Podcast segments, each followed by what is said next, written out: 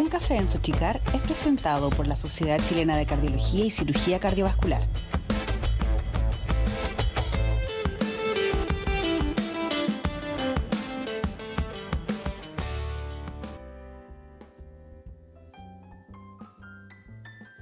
Día de hoy tengo el agrado de presentarles al reconocido doctor Luis Sepúlveda Morales, actual vicepresidente y coordinador de comunicación y extensión de nuestra sociedad. El doctor realizó su formación como médico cirujano, como internista y como cardiólogo en la Universidad de Chile.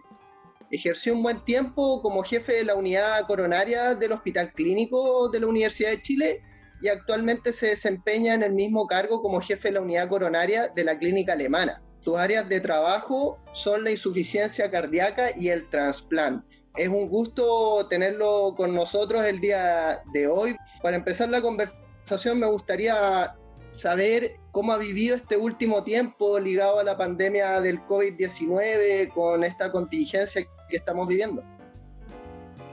Hola Daniel, mil gracias por la invitación, por el café. Eh, la verdad que yo creo que la, la hemos vivido como, como la mayoría de los médicos y de los equipos de salud de Chile y del mundo. Ha sido un trabajo intenso. Em, en mi posición de, jefe de la unidad coronaria, nosotros nos transformamos en, en una unidad de cuidado intensivo para pacientes no COVID eh, y durante toda la primera ola estuvimos eh, manejando eh, no solamente infartos, insuficiencia cardíaca, sino que tumores, cirugías, complicaciones sépticas, eh, accidentes cerebrovasculares, de todo lo que no tuviera COVID. Por otro lado, crecimos eh, en forma importante también, duplicamos el número de camas de la unidad cardiológica, lo que significó mucho trabajo para, para todo el equipo pero además significó una reactivación de esta mística de, la medicina, de, la gente que trabaja en salud, de que tenemos que dar todo lo posible por nuestros pacientes, hacer todo el esfuerzo por ayudarlos, y eso fue eh, tremendamente interesante.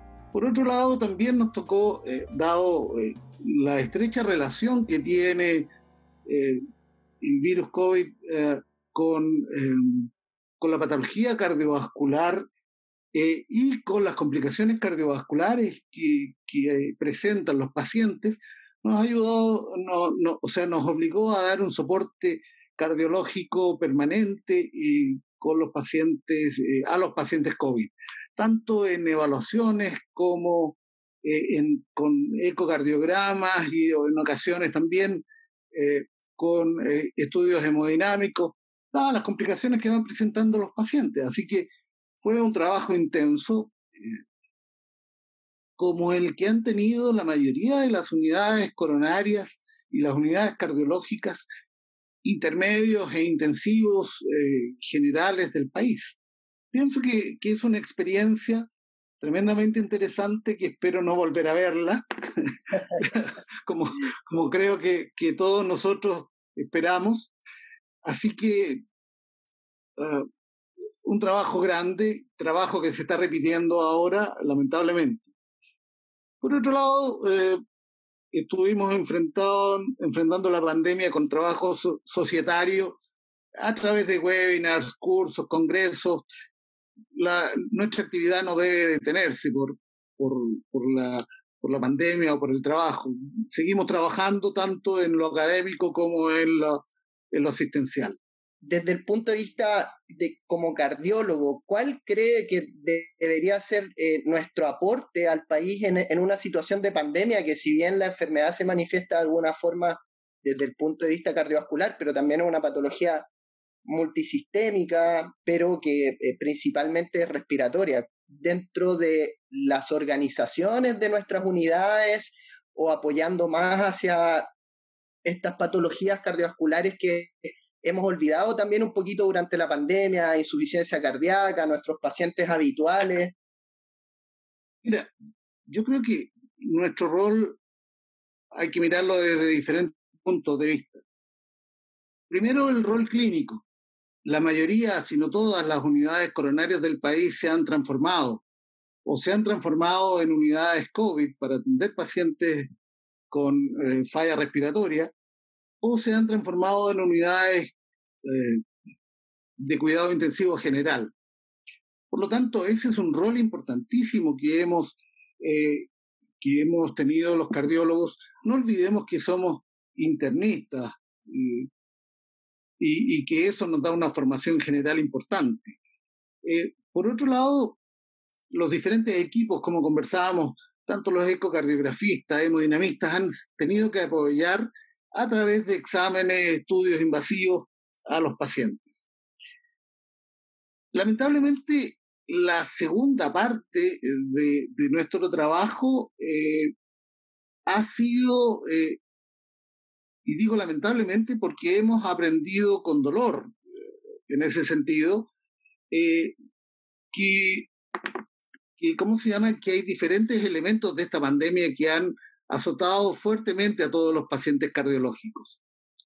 Por un lado, el año pasado, y esto ocurrió a nivel de todo el mundo, eh, por miedo a la infección, por miedo a la pandemia, al contagio, eh, disminuyeron significativamente las consultas cardiológicas de, eh, de urgencia. Infartos, insuficiencias cardíacas descompensadas, arritmias. Y eso significó que obviamente aumentaron las muertes de nuestros pacientes eh, en su domicilio. Los registros europeos de diferentes países de Europa han mostrado eso, que los infartos disminuían las consultas por infarto en eh, los servicios de urgencia eh, y simultáneamente aumentaba la muerte no COVID en las casas. Eh, y uno, si mira las curvas de nuestros pacientes, con, aquí en Chile eh, ocurrió algo similar. Por lo tanto, desde el punto de vista práctico, la primera lección es que no tenemos que olvidar a nuestros pacientes con, con cardiopatías porque si dejamos de, verlos, si dejamos de atenderlos, eh, va a aumentar la morbilidad y va a aumentar la mortalidad En segundo lugar, eh, hemos aprendido una cosa tremendamente importante. Nosotros siempre estamos hablando de los factores de riesgo cardiovascular y que los factores de riesgo cardiovascular aumentan la tasa de eventos cardiovasculares y cerebrovasculares.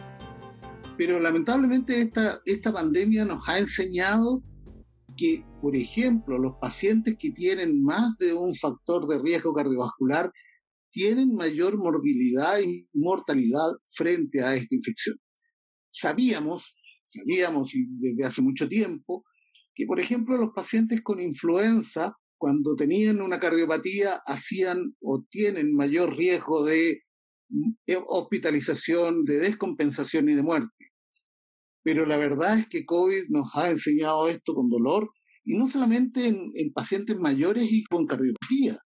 Hemos visto que la obesidad se ha transformado en un factor de riesgo importantísimo para eh, ya no eh, gente de la tercera edad, sino que gente mucho más jóvenes, entre los 40 y los 60 años. Por lo, tanto, esta, eh, esta pandemia nos tiene que hacer, que nos ha hecho aprender estas cosas, nos tiene que hacer cambiar un poco nuestra, nuestra visión de futuro en el sentido de que tenemos que hacer mucho más eh, intensa la educación a la población general y mucho más intenso el tratamiento y eh, a, nuestros pacientes, ser más exigentes en el control de la presión arterial, ser mucho más exigentes en el control de peso a nivel de todas las edades. Eso, no, eso nos lleva la mirada un poco hacia nuestro departamento de eh, prevención de enfermedades cardiovasculares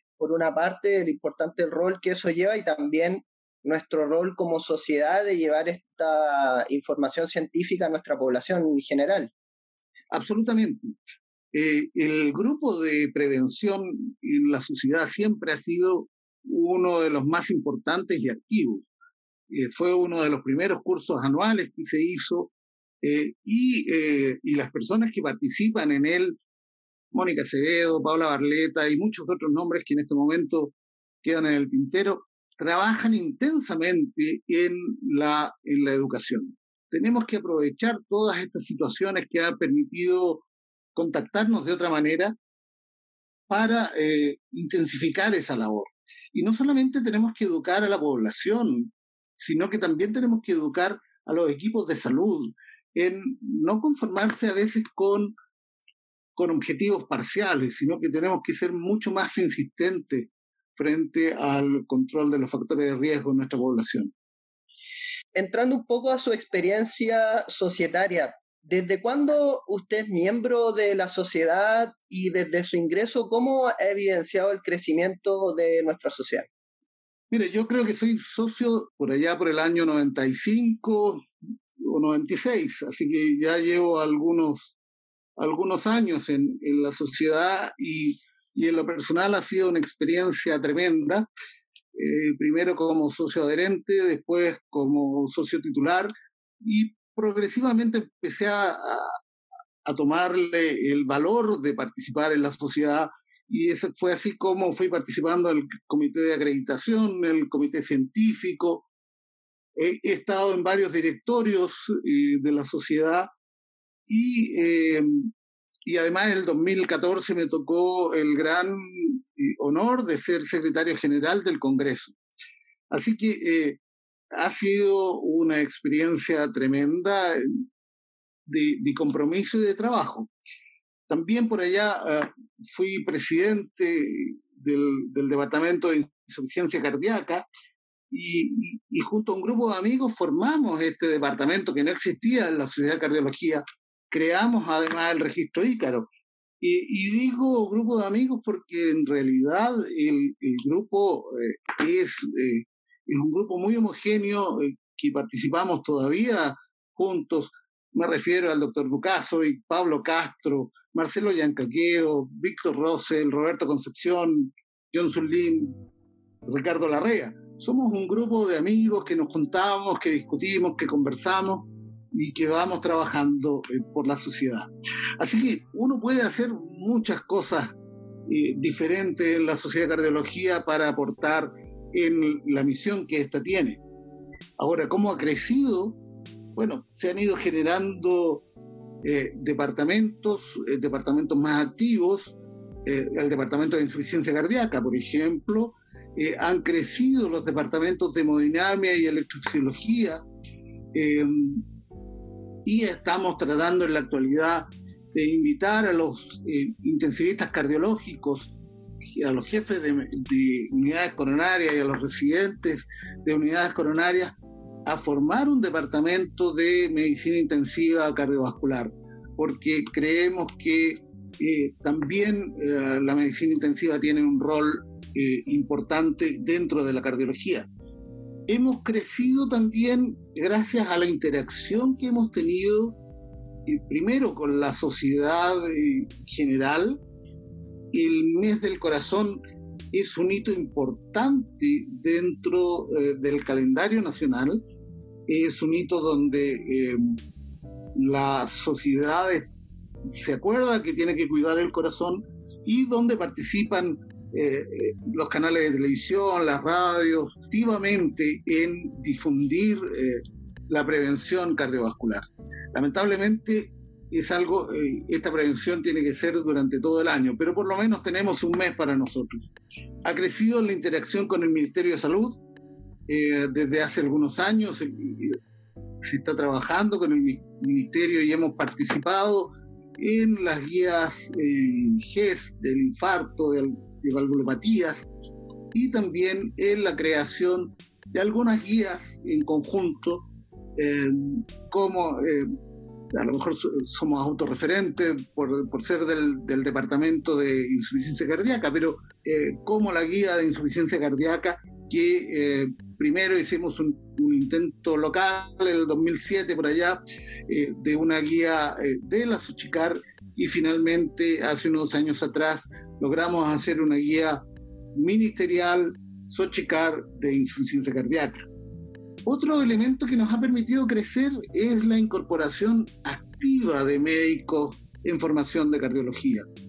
Yo me acuerdo cuando era becado de cardiología, Los becados teníamos una participación limitada, habitualmente era presentando casos clínicos, pero en la actualidad creemos que eh, el grupo, el departamento de médicos en formación eh, ha permitido primero que eh, la sociedad los haga participar inicialmente en los congresos y los cursos, pero ya no como asistentes, sino que como miembros activos, por ejemplo, los PROCON que tienen gran éxito dentro del el departamento y que deben llevar unos 10 años eh, en el Congreso.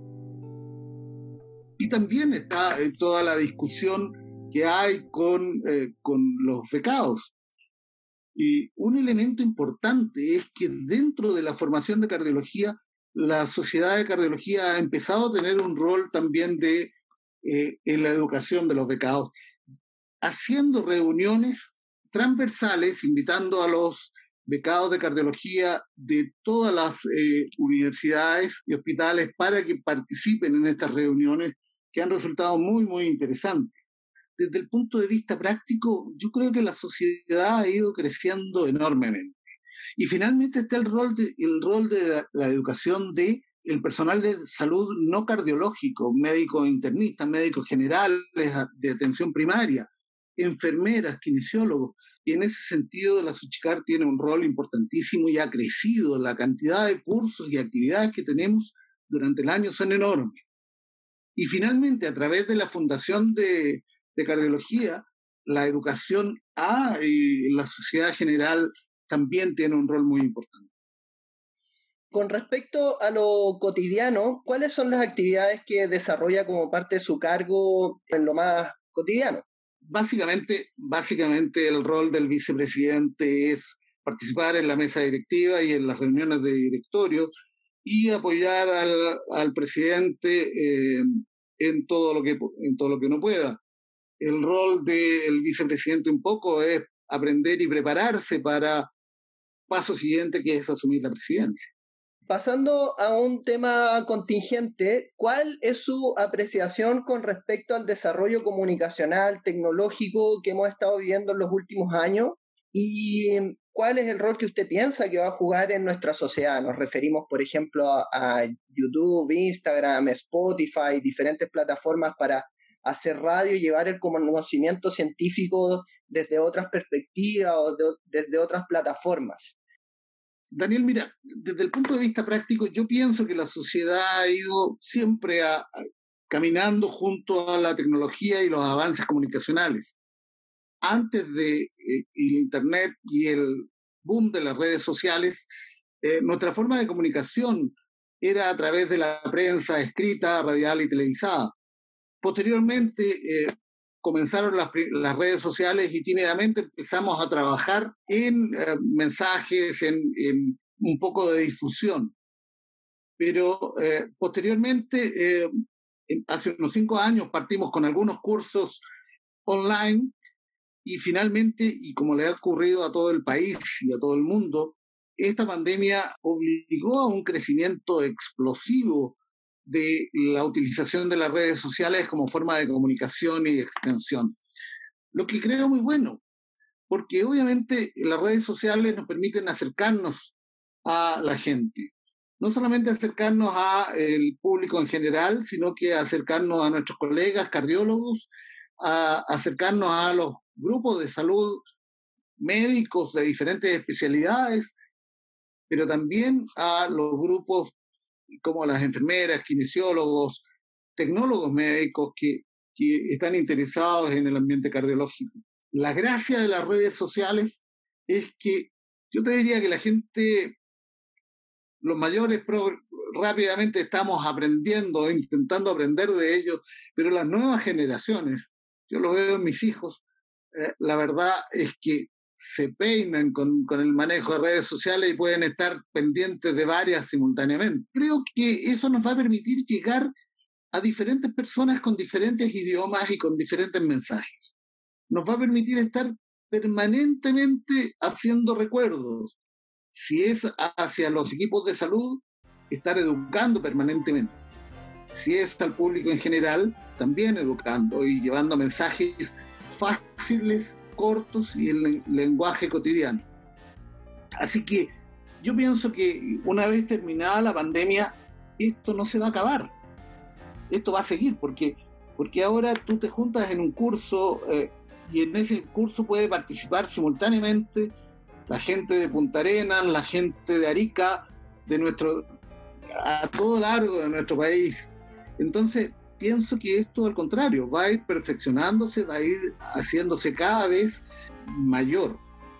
Probablemente va a llegar un momento en que nuestro Congreso incluso pueda ser un Congreso mixto, con actividades online y con actividades presenciales. Probablemente lo único que uno, o, una de las cosas que uno le echa de menos a la actividad online, es el contacto directo con, con las personas. Los cursos eh, y los congresos nos acercan, nos permiten juntarnos de repente con colegas, con amigos que uno no ve durante el año porque está trabajando. El congreso te desconecta por unos días, por unas horas, eh, y te permite juntar con, con amigos para hablar de la cardiología o hablar de la vida. ¿Cómo fue ese cambio que tuvimos que vivir todos a comienzo de la pandemia, hace un año atrás, de que todas las reuniones comenzaron a ser por Zoom, o por ejemplo tener que llegar a la casa después de un arduo día de trabajo y volver al trabajo por Zoom. Al comienzo parecía muy bueno, pero de repente pareció que teníamos muchísimas más actividades que antes también, ¿no? Bueno, eso, eso es cierto. No ha sido fácil. Eh, porque por un lado eh, llegó la pandemia eh, que nos obligó a aprender de este, de este COVID y, leer mucho y dedicarle mucho tiempo.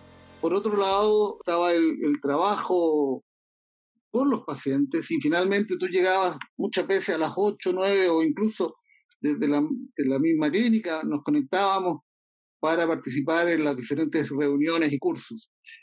En lo personal, a mí me gustan mucho los cursos presenciales porque siento que uno se acerca más a la gente y, eh, y sale más fácil.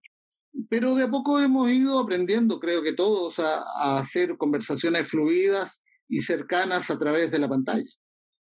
Otra de las cosas que tuvo también este cambio, por ejemplo, era que nosotros dedicábamos un día entero a ir a un curso o varios días a ir a un congreso había un poco de desconexión con el trabajo y también había esta situación de conexión con los colegas, verlos que no los habíamos visto en mucho tiempo.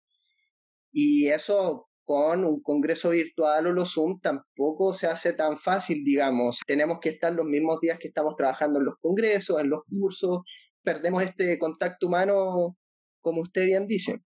Absolutamente. Yo primero eh, quisiera, eh, una vez más, hacerle un reconocimiento a todo el equipo de nuestra sociedad, desde Janet eh, y todas las, secretarias, el personal que trabaja en, la Chicar y, al grupo de educación continua y sobre todo a Mario Araya, que fue el secretario general del Congreso el año pasado, que hicieron un tremendo esfuerzo porque pensemos que un año atrás estaban todos los cursos programados y hechos para ser presenciales nuestra vida cambió tremendamente rápido y se tuvo que transformar rápidamente y en la marcha, primero los cursos y después eh, el Congreso en, en actividades online.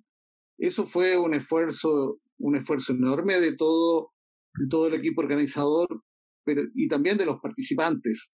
Eh, creo que, que fue muy, muy intenso todos pensábamos que todos pensábamos que la pandemia iba a durar unos meses y, por lo menos a esta altura pensábamos que el Congreso iba a ser presencial. Lo mismo que estamos pensando y soñando y soñando este año. Y ojalá así sea, doctor, porque para nosotros es una actividad necesaria y es una actividad que nos da mucho gusto poder hacerla. Sí. El, el Congreso tiene la gracia de que, como te decía yo, nos, nos acerca nos desconecta de la vida eh, cotidiana por, un, por dos, tres días y nos lleva a, este, eh, a esta situación donde eh, la cardiología toma preponderancia, pero también el contacto personal con, con los amigos, con los diferentes equipos. online permiten la participación activa de, de médicos de todo el país. Usted va a ser el futuro presidente de nuestra sociedad. ¿Cómo se prepara para enfrentar este gran desafío en tiempos de pandemia, cursos online, webinar, Zoom, Spotify, todo esto que estamos viviendo? La verdad es que ser presidente de la Sociedad de Cardiología, por un lado es un honor porque representas a todo eh, el grupo de cardiólogos, médicos eh, dedicados a la cardiología y eh, otros eh, miembros del equipo de salud. Por lo tanto, es un honor, pero también es un trabajo intenso que uno humildemente tiene que primero aprender. Yo creo que es una buena cosa este periodo de, de la vicepresidencia, donde uno está ayudándole al presidente, pero a la vez estás aprendiendo de, eh, del presidente actual, en este caso del doctor Víctor Russell, uno va aprendiendo a, a hacer las cosas y, tratar de hacerlas bien, con todo el apoyo del personal de la sociedad. Segundo, escuchando, conversando con miembros de la sociedad de diferentes generaciones, conversando con expresidentes eh, de la sociedad que, que, te van transmitiendo sus experiencias, además te van enseñando eh, o te, dan, te van dando su opinión de cómo ir enfrentando los, diferentes cambios. Ayudando, ayudando obviamente, ayudándole al presidente y trabajando. Creo que son los cuatro pilares de, cómo, de cómo llegar a, con una idea y con, con todas las ganas de hacerlo bien. Em, yo creo que eso, más el trabajo en equipo con eh, nuestros colegas y con el equipo de la Sociedad de Cardiología, nos puede llevar a ser una gran sociedad, seguir creciendo, seguir por, por el camino de, de los que me han precedido, del presidente actual, eh, y así dejar una sociedad más poderosa y más, eh, más presente en nuestro país, que tiene muchas cosas por hacer. Doctor, le deseo el mayor de los éxitos, tanto como vicepresidente y como presidente, y le quiero agradecer este tiempo. De momento es un café virtual. Fuerza en esta época de pandemia, nos estaremos viendo. Cuídate mucho, Daniel. Mucho éxito a ti también y, y seguimos trabajando porque eh, en mi cargo de, comunicación y extensión tenemos que trabajar juntos. Así es, Doc. Que tenga una buena tarde. Nos vemos. Chao. Un café en Sochicar es presentado por la Sociedad Chilena de Cardiología y Cirugía Cardiovascular.